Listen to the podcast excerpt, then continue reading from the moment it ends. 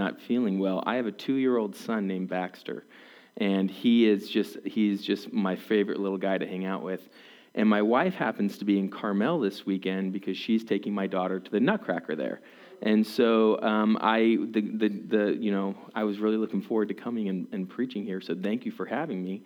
But I wake up and I start to get my son into the car, and he just throws up everywhere. Um, now, I, I did one of those things where I like took him out of the car and I just kind of held him and let him do his thing. And I know that may be graphic and not the thing that you want to come to church and hear on a Sunday morning, but that, that's how I started off today. So um, uh, I was like trying not to get stuff on my shoes, and I was like, gross, kid. Um, but uh, you guys can be praying for him. He is at home, and so I didn't know what to do to get here. And so, um, actually, part of my story is this: um, uh, I grew up in Germany, and I actually knew Rob when I was in high school, and Rob was a dorm parent. Um, Rob and Kathy were dorm parents there, and so um, they saw me in my worst high school moments and in my best high school moments. Um, but but they they've been um, lifelong friends of not only me but my family as well. And so uh, when I came to America. Um, my parents were living in Germany, and they, they lived in Germany until this last August, actually. But I I, uh, I, went to a school up in Oregon, and I met this guy named Kyle, and he was he lived in the room next to me, and so I, I met him and I hung out with him, and Kyle was a cool guy, and um, I started working at this camp called Mount Hermon, and uh, that's where I met my wife, and I invited Kyle to come down, and Kyle met his wife as well. And uh, her name is Sarah Abramson, which is actually their daughter right over here. And um, so Kyle was my first friend in America. And, um, and Kyle and Sarah have become very close to my wife and I. And, and um, actually, Kyle is watching my sick child right now this morning. So uh, thank you for um, Kyle and Sarah. Thank you, Kyle, for allowing me to come here and preach to you guys this morning. And I'm, I am excited and blessed to be here. Um, I think you guys have a great pastor in Rob McElvoy. I think he really understands the gospel uh, uh, in, a, in a profound way. And I think grace is not lost on him. So I'm, I hope that you're thankful to have him as your pastor here. So if you would join me in opening to Isaiah chapter 9. Now, apparently, this was the first verse that you guys read last week, right? Um, but I'm going to preach on it, uh, first verse of Advent. I'm going to preach on it this week. So, can somebody just tell me and be honest? Did somebody preach on Isaiah 9 last week? Okay, good. Okay, all right. I just want to be very clear. I would hate to have sort of. Oh, it's okay. so anyhow, this is this is the word of the Lord from Isaiah chapter 9. We're going to read verses 1 through 7. Nevertheless, there will be no gloom for those who are in distress. In the past, he humbled the land of Zebulun, the land of Naphtali. But in the future, he will honor Galilee of the nations by the way of the sea, beyond the Jordan. The people walking in darkness have seen a great light, and those living in the land of deep darkness, a light has dawned. You have enlarged the nation and increased their joy. They rejoice before you as people rejoice, as warriors rejoice when dividing the plunder. For as in the day of Midian's defeat, you have shattered the yoke and burden and bur- that burdens them, the bar across their shoulders, the rod of their oppressors. Every warrior's boot used in battle and every garment rolled in blood will be destined for burning, will be the fuel for their fire. For unto us a child is born. To us a son is given, and the government will be upon his shoulders, and he will be called Wonderful Counselor Mighty God, everlasting Father, Prince of Peace, of the greatness of his government and peace there will be no end. He will reign on David's throne over his kingdom, establishing it and upholding it with justice and righteousness from the time from that time on and forever. The zeal of the Lord Almighty will accomplish this. This is the word of the Lord. So I am excited to preach on this passage. If you've grown up in church or if you've been around Christmas, uh, the, the Christian understanding of Christmas at any time, you'll probably have heard this passage before, or at least phrases in this passage. We sing them in uh, certain Christmas songs, this whole idea of uh, wonderful counselor, uh, mighty God, everlasting Father, Prince of Peace. And it's, it's a famous passage, and I think it's one that actually probably has uh, more need today for, Christian, for the Christians to understand and for our world to understand why we think Christmas is such a big deal. And particularly why we believe the hope that Christmas brings is such a big deal. Why is hope such a big deal around Christmas time, and why is it so important, especially for Christians? Well, when you think of Christmas, uh, what do you think of in your mind? What do you think of when it comes to Christmas? I, I think of the first thing that pops into my mind is lights. And the reason that the first thing that pops into my mind as lights is that when I grew up in Germany, there were these markets downtown. And uh, Germany, you know, for the most part, has pretty cold and dreary weather during the, the winter time. And um, you go to these markets in the evening, and they're called Christkindlmarkt. I think I'm saying that right. And um, they're Christmas markets, and they, they, have these wooden booths around, and it's very, uh, it's very sort of sentimental, and there's, it's very sort of culturally uh, cute, I guess. but you have, you get your, uh, you know, your bratwurst, and you have these a bunch of different little gifts that you can buy people, and you go around, and the thing that sort of marks these Christkindlmarkts is that they're full of light. There's lights all around, white lights all around. And people are out there and they're in these, um, you know, old German towns downtown. And it's just a really fun experience. But that's the first thing I think of when I think of Christmas is this, the idea of, of light. Um, and so when I, uh, you know, got married and, um, and I wouldn't go home for, uh, to Germany for Christmas, we started to kind of make our own traditions um, when it comes when it, when it, you know we would traditionally go to the Christkindlmarkt, and then we I got married and we started to make our own tradition. And so the second thing I think of when I think of Christmas is um, I think of fondue, and the reason I think of fondue is because. Uh, my wife and I would oftentimes be traveling during the Christmas times, whether it was to her place or to another place or whatever. And so uh, the night, you know, before we would leave for Christmas, we were like, okay, we got to take everything in the fridge and use it, right? Because we're going on these trips. And so, um, what better way to sort of dip everything in the fridge that you don't know how to use than just dip it in melted cheese? and so that's what we would do. And, um, and so that's kind of like this thing that I got to think about when it comes to Christmas. We still do it, we make this tradition. Uh, growing up, it was going to this festival of booze and lights and these types of things. And then all of a sudden, it turned into this having fondue. Um, that's just what I think of when it comes to Christmas. But what do you guys think of? I'll never forget a couple years ago when uh, my, uh, my daughter came out of her room. She was two at the time. And she, uh, she saw this thing, and uh, she ran all, past all her presents, right? Other presents. She ran past the tree. And I saw the expression on her face. She was so happy because she saw for the very first time her brand new potty. And she loved it. She was like, oh, this is so great that, that experience is kind of stuck in my mind too. It's like, uh, who cares about the other cool stuff that mom and dad bought? You bought me this little potty.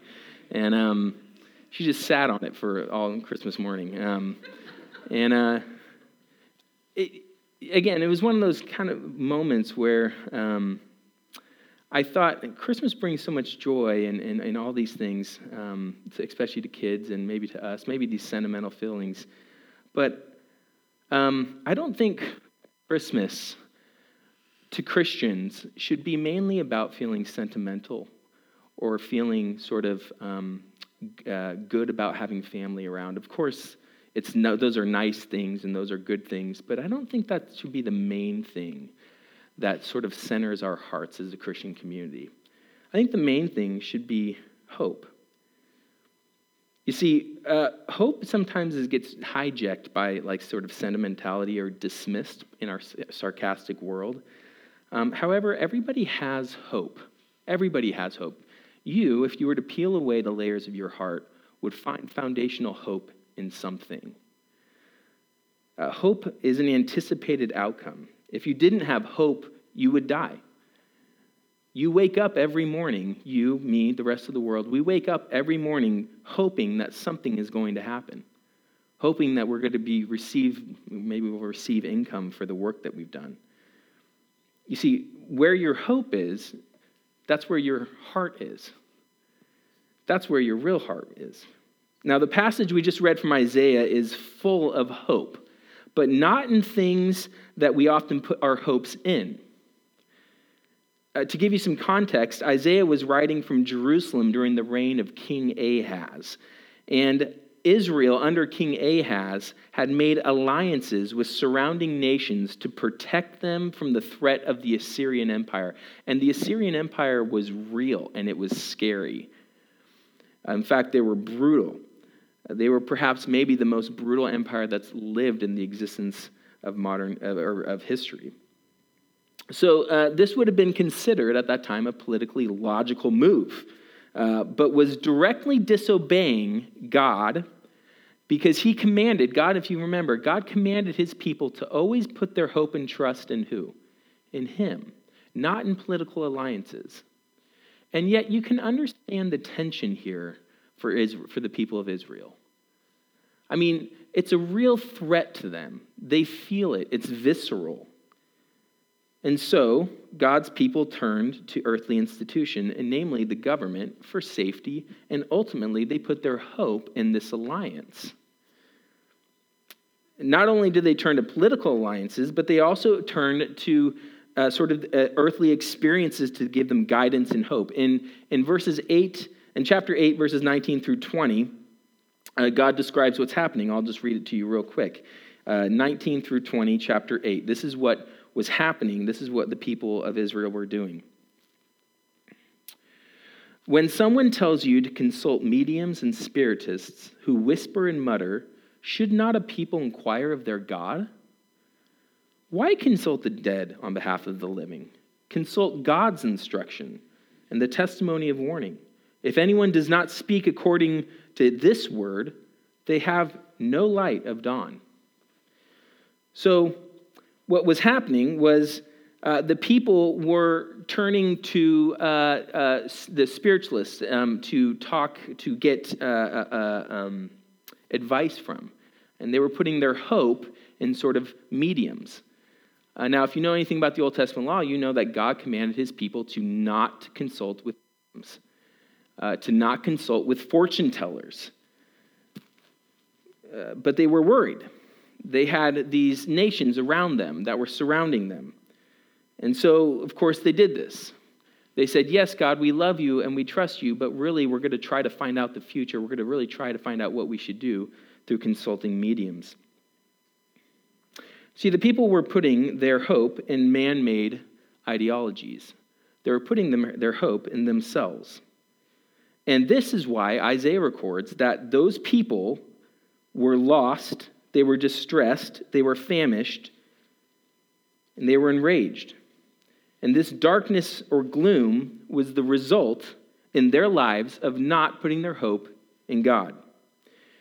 Now, you may be uh, tempted to sort of dismiss the idea um, that, uh, you know, uh, these people are putting their hopes in mediums. We would not do that. I don't gather that may, many, most of you, um, we'll come to church and then we'll go out and go to, you know, have your tarot cards read or something like that. Uh, you probably won't do that. But the truth is this uh, before you dismiss the Israelites as foolish for not hoping in God, let us be reminded of our own deepest personal hopes. We may not feel the uh, sort of threat of an invading country, but we look for hope outside of God within our own cultural context, even within our own Christian culture. I think of our culture, uh, our cultural and political feel right now. Uh, how many people have put their hope and are either destroyed or joyful in our political um, affiliations? Uh, how true is that of our Christian culture? Uh, I, had, I had a conversation with a woman who said, um, My day goes well or bad depending on who controls the House and the Senate. Now, before you dismiss that, that is true of many people, maybe even some people here. It's easy to sort of look at Israel and say, well, they just couldn't get it right. But we have our own things, don't we? Uh, maybe you've had this experience. My day goes good or bad depending on how my kid reacts, how my child is doing. My hope is in my child's outcome. I work with high school students, and uh, you know what their hope is, most of them? Uh, they may say, even in the church, that my hope is in God, but their real hope is to get into college. And anything that threatens that, or anything that sort of um, may cause that not to happen, uh, that's what causes them huge amount of distress. And I'll tell you that, um, and I didn't, I didn't realize this. Um, I probably didn't place enough emphasis on this when I first got into, uh, uh, when I first started working in high school ministry again. But um, the depression rate and the anxiety rate and the suicide rate is astronomically high among the uh, between San Francisco and Palo Alto of teenagers, even maybe kids that go to this school. And the reason is because their hope is largely in their ability to perform. And before we sort of look at students and say, wow, they really need to grow up, one of the reasons why their hope is in their ability to perform is because their parents' hope is in their ability for their kids to perform.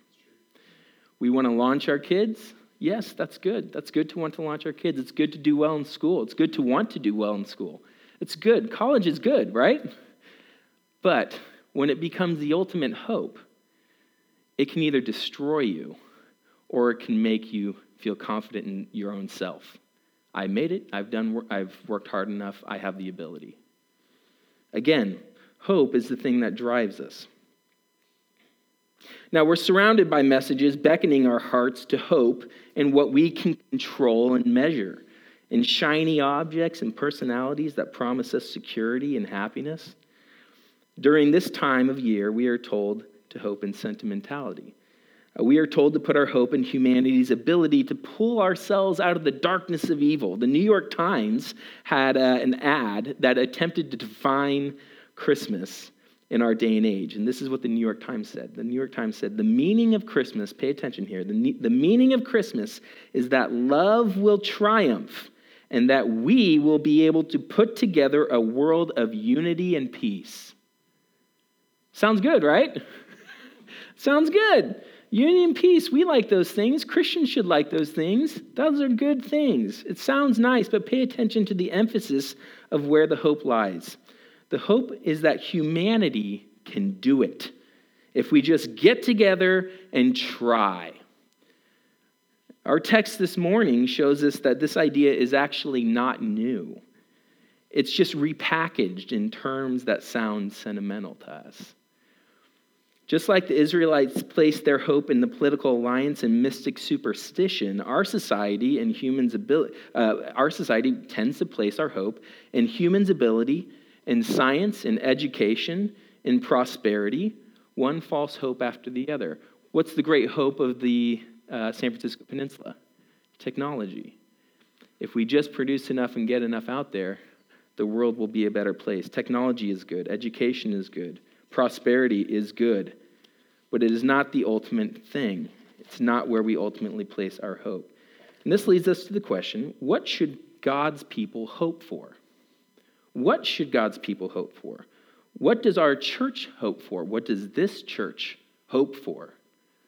If we were to peel away our hearts, what is it that you really placing, where is it that you're placing your hope? Now, the story of God's people continually warns us, especially in the Old Testament, that when the ultimate hope and trust is in anything but God, that ultimate hope becomes our God.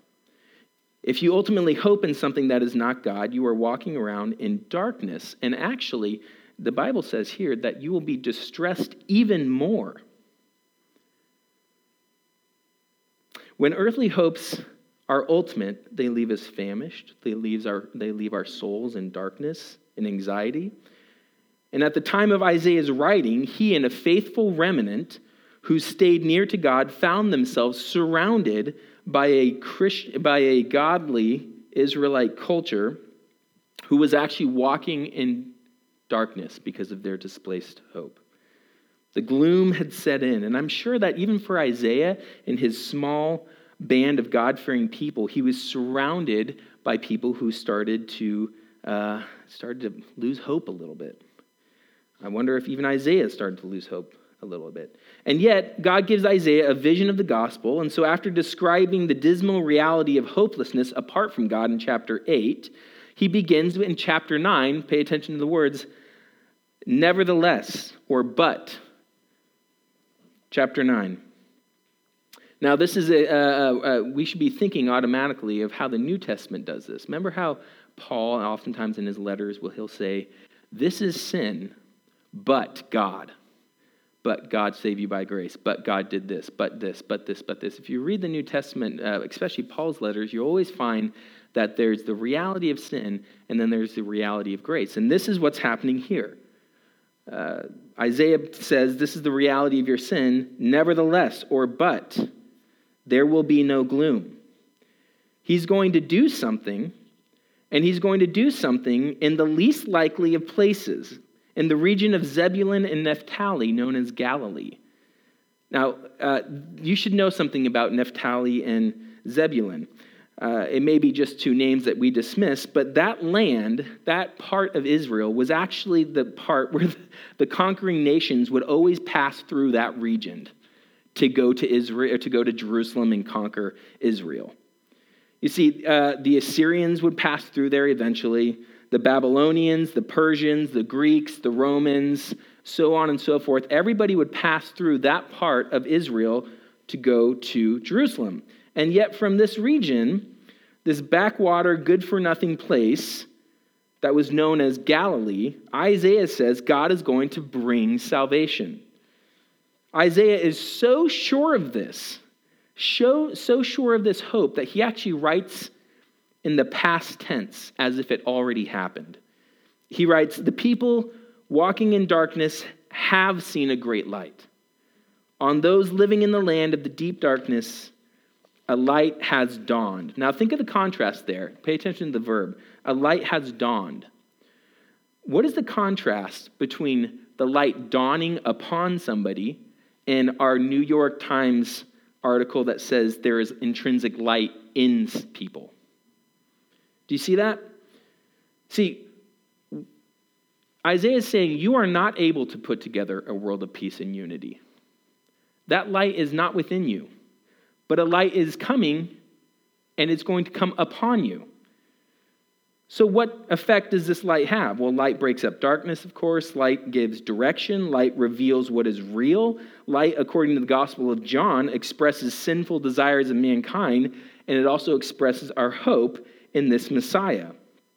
For us who put our hope in false things, light shows us something true to hope for. For those who want to know God and put their hope in Him, this light that Isaiah is looking forward to will be incredibly joyful. In Matthew, in his gospel in 412, Matthew 412, he quotes this passage to describe the beginning of the ministry of Jesus. And what is the result of the ministry of Jesus? Well, it leads to what? Inclusion and multiplication. Uh, look at the verse here. You have enlarged the nation and increased their joy. What did Jesus bring? Well, the work of the Messiah, Jesus, his coming kingdom, was not regulated or were not rele- relegated to an ethnic group anymore. There's not an ethnic distinction of God's people, there's a spiritual distinction of God's people. There no longer is there Jew or Gentile, there's now one people. That's an important point. Isaiah is not just writing about how the nation of Israel is going to be saved, he's talking about how God's people are going to be saved. So the church, you and I, anybody who is found in Christ, has actually been brought into all the promises of Israel. We can claim all those promises, including this promise here, because of Jesus, because of his work. The harvest that Isaiah mentions is far more important than any harvest that maybe we've celebrated. I know we just celebrated Thanksgiving. And uh, I showed my daughter um, the Charlie Brown Christmas, uh, not Christmas, Thanksgiving, where they come over and they, they're, you know, they don't know how to make food or something like that. And so the dog tries to make food and he doesn't do well. And then, uh, you know, the Native Americans uh, provide food and Charlie Brown is all happy. And, and uh, I was thinking, what a, wow, what an uncomplex view of Thanksgiving. But, um, but you know, uh, it's Charlie Brown, so it worked. And my daughter loved it. And she said, oh, that's, that's why we should be thankful because we have food. And I said, yeah, we should be thankful because we have food. And we should be thankful for our harvest. But that's not the harvest that Isaiah is necessarily talking about here. He's not necessarily talking about a food harvest. He's talking about a spiritual harvest, a robust spiritual harvest. He's talking about you and me. Uh, the reality is that God has many people who he has brought into his harvest because of this promise. And he has many people yet to bring into his harvest. See, Isaiah uh, illuminates three tenets of this messianic hope, each beginning with four. So let's look. Uh, verse four. Here we go. For on the day, uh, uh for in the day of Midian's defeat, uh, you have shattered the yoke that burdens them. Now, this language, of, of course, is supposed to remind us of the oppression of God's people under Pharaoh. The exodus of God's people that, uh, that, that brought his people out of Egypt was led by a mediator Moses. And the New Testament's very clear that it, this actually is a spiritual picture of God bringing us out of the oppression of sin. The mediator was Moses. Our mediator is Jesus Christ. And Isaiah draws on this picture of, of Israel's past history of bringing out um, from oppression. And he says Jesus is going to bring people out of the true oppression, which is this the oppression of sin, the oppression of hopelessness.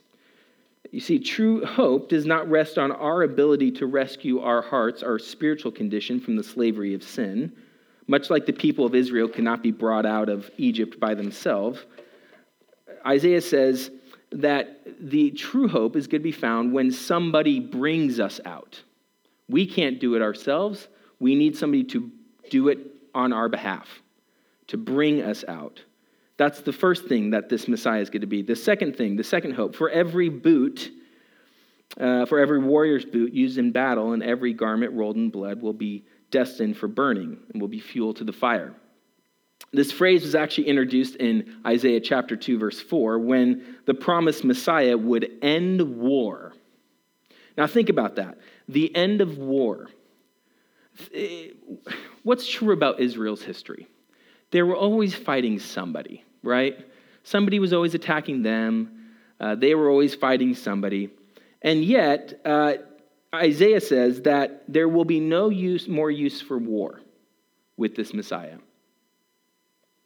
Now, to the original audience, you know, war was a constant. This must have been an incredible thought wait a second, we don't have to defend ourselves anymore from all these large nations. When the Messiah comes, his people will not need to sort of um, get on their armor and go out and face the Goliaths of the day. No. When the Messiah comes, there will be no geographical kingdom, there will be a spiritual kingdom. And God's people will have no need to defend themselves in the sense that what's the great thing about being part of the kingdom of God? You can kill us, but you can't destroy us, right? We live forever with this promise that we will live forever in eternal glory in God's kingdom. Uh, we don't face oppression in our in our society. I mean, not real oppression, uh, uh, you know, like other nations face. We might face some slight oppression, and we do, but we don't face the real oppression. But I'll tell you that the hope for us should never be in trying to avoid oppression. The hope should never be in trying to live a comfortable life. Because the reality is, for God's people, we're always going to be under some sort of spiritual attack, just like the people of Israel were. But our hope is not living in a peaceful, comfortable life now. It's living in the peaceful and comfortable life with God being the center of it in the future. And the church is the temporary expression of that. You and I today. So we are not called to avoid war. We're not called to enter into war. We're called to live for God. And if oppression comes upon us, if violence comes upon us, we know, again, you can hurt us, you can kill us, you can take all these things from us, but you cannot destroy us because God's people in his kingdom live forever. Now, Isaiah describes uh, this hope uh, one more time. The last one, it says in verse 6 uh, how is all this going to be possible? How is this kingdom going to be instituted? How are we going to uh, not have to save ourselves? And this is, this is how it's going to happen, all right? Here's the, here's the game plan. Ready in verse 6. All these things are going to happen because a child is going to be born. A child. A child is going to be born. All hope for eternal redemption, all hope for eternal peace, all hope for God's people is going to come in a baby. We hang all our hopes not on the intelligence of professionals or academic proliferation, not on the might of a nuclear arsenal, not on the expression of the most creative artists, not on technological advancement. All our hope is found in an uneducated, illiterate, blue collar family of refugees who had this baby. And his name is Jesus. And he is the dawn that's going to shine on all of us. You see, there were so many unfaithful kings who would come between Israel, uh, between when Isaiah wrote this and when Jesus was born. But when Jesus was born, uh, God's creation came, right? The, light, the angels came. The kings of different uh, nations came, and they bowed before him as the king of the world. It was a royal birth to a completely insignificant family in the eyes of the world. How could we hope? How could all our hopes ride on a baby? Shouldn't they ride on somebody who's famous and popular? And shouldn't they ride on somebody who's smart and somebody who knows what they're doing and all these things? No. God actually says, and this is the way that God works don't trust in the things that you think are powerful, trust in the things that you think are weak. You know, Jesus went to the cross and his followers all abandoned him because they thought, I thought you were gonna, I thought you were gonna bring us into your kingdom. I thought you were gonna do these things. And he said, uh, the first thing you have to do to enter the kingdom is you have to die. You have to die to yourself. And I think that's what, in a sense, uh, Isaiah is saying here. You know all these things that are going to happen, nation of Israel. You know all the hopes that you have and all the fears you have. You're going to have to trust in the weakest person, the weakest thing in the world a baby. And when you do, here are three things that you're going to be given. You're going to be given me, the Son of God, the King whose kingdom will rest upon his ability to keep it. This is Jesus. He's entered into our darkness. He's a wonderful counselor. People were finding their counsel in the mystics and the experts of the day, which kept them in the darkness. But a small child would have true wisdom and offer hope far beyond any man made methodology. By the way, um, as a point of application, I think it's important to note that it's easy for us today to look at Jesus, to look at the the Bible and say, that's great, but what I really need to hear, I really need to tone, turn on like Oprah or Dr. Phil and find something really that's going to help me. Um, I've noticed this in my own heart. Um, I think counseling is wonderful. I think biblical counseling is really, really, really good, and I really like it. I think it's really helpful. Um, but I know this that no amount of counseling or Oprah or Chicken Soup for the Soul or self help books or whatever is going to help me as much as God's word and my relationship with Him. My main problem in my marriage, my main problem in your marriage, the way that your marriage is going to be rescued, the hope for your marriage, is not in your ability to sort of seek and be shaped by counseling. It's in your ability to be shaped and seek and, be, and seek who God is and be shaped by His Word. I'm not dismissing counseling. I'm not diminishing it. I think it's really helpful. Um, I've been helped by it. But I know that my main problem is not trying to get my wife to change, not trying to get my kids to change, not trying to get my country or my culture or my church to do what I want them to do. My main problem is me turning my will over to God. And how do I do that? How am I counseled in that? How am I instructed in that? By looking at Jesus. He's our wonderful counselor. And not only that, but he's our mighty God. That's what it says. Our wonderful counselor, mighty God. This child is not just human. He's not just God's anointed king. He's actually God himself. God came down. He became weak so he could become weak become strong. Remember what Paul said? When I am weak, that's when I'm strong. Remember what John the Baptist said? He understood this. I must decrease so that he must increase. I wonder if the church would be benefited not from showing how good we are or how perfect we are or even how strong we are, but how weak we are and how mighty is our God. John Calvin put it this way If we find in Christ nothing but the flesh and nature of a man, our glorying will be foolish and vain, and our hope will rest on an uncertain and insecure foundation. But if he shows himself to be God, the mighty God, we now rely on him with safety, with good reason that he, Isaiah, calls, uh, with good reason Isaiah calls him strong and mighty, because our contest is with the devil, death and sin, enemies too powerful and strong, by whom we would immediately be vanquished if the strength of Christ had not rendered us invincible.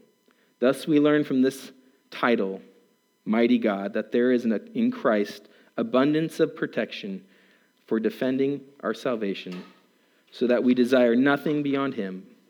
For he is God, who is pleased to show himself strong in our behalf. And last, uh, last two titles Everlasting Father and Prince of Peace. Uh, as Calvin again points, uh, points out, throughout the eternity of time, that the everlasting Father bestows, bestows immortality on the corporate body and the individual members. In other words, our hope is not in our temporary earthly lives, but in this child who unites us with himself and gives us the Father. If we speak in Trinity terms here, Jesus became a man the Holy Spirit has given us faith in him, and he gives us the Father. The fatherless now have a father. And at Christmas, I know it can be hard because we remember times maybe with our earthly father, whether he was good or bad. Maybe we are missing a father this Christmas. But the hope that we have for having a family is that we have a heavenly Father who's going to look after us not just in this lifetime, but who's going to look after us in eternity. In the last title we read of Prince of Peace. You see, separation from God, which is hopelessness, brings about restlessness and distress. And Isaiah describes those who put their hope in anything but God as greatly distressed and hungry, and gloom and anguish. This is the life apart from the hope of God. However, this child has the title of Prince of Peace. What peace? Of course, between God and man, yes. Uh, you remember the carol, Hark the herald angels sing, Hail to the newborn King. Peace on earth and mercy mild, God and sinners reconciled.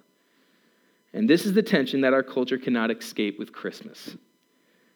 The peace this peace the Christmas carols refer to is not sentimental snow globes or spice cider or Buddy the Elf. It's the peace that we find when we humble ourselves at the foot of the cross and when we come to the end of ourselves. That's when we have peace. We will never understand why we need Christmas until we understand this point.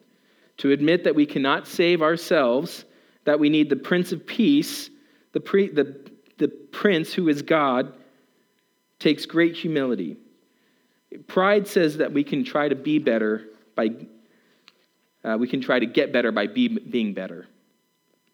However, if we humble ourselves and let our hope to be in nothing but a child, then we find our peace with God and our peace with ourselves. We can endure the most wild storms of life when the hope of our hearts is grounded in the light of the gospel and is grounded in what has already happened and what is not yet to happen completely. So, how does the kingdom of Jesus bring about uh, uh, a peace that brings no end? He does, he does this by establishing the qualities of justice and righteousness, and he does this on the cross. You see, on the cross, Jesus took your sin and he died for it fully. The wrath of God on your sin was poured out on this baby boy, his son, and he also gave you his righteousness.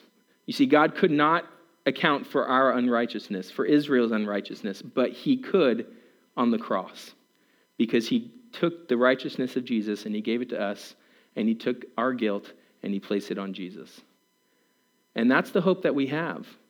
And any hope that we sort of tell people about, tell our own hearts about, that's apart from that good news, will ultimately leave them walking around in darkness. So, the hope that we have, the hope that our churches have, the hope that our hearts can rest in is this Unto us a child is born, and his name is Wonderful Counselor, Almighty God, Prince of Peace. Let's pray. Father, Son, Holy Spirit, we thank you so much for the hope that we have in you. I pray that this hope would settle our hearts with all the anxiety, with all the worry that we walk into this room. I pray that this hope would settle our churches with all the anxiety and the pressures that we have. And ultimately, Father, I pray that this hope would settle us enough where we would give glory to you. We would make much of Jesus and we'd make little of ourselves. Father, we pray that you would increase and we would decrease. Amen.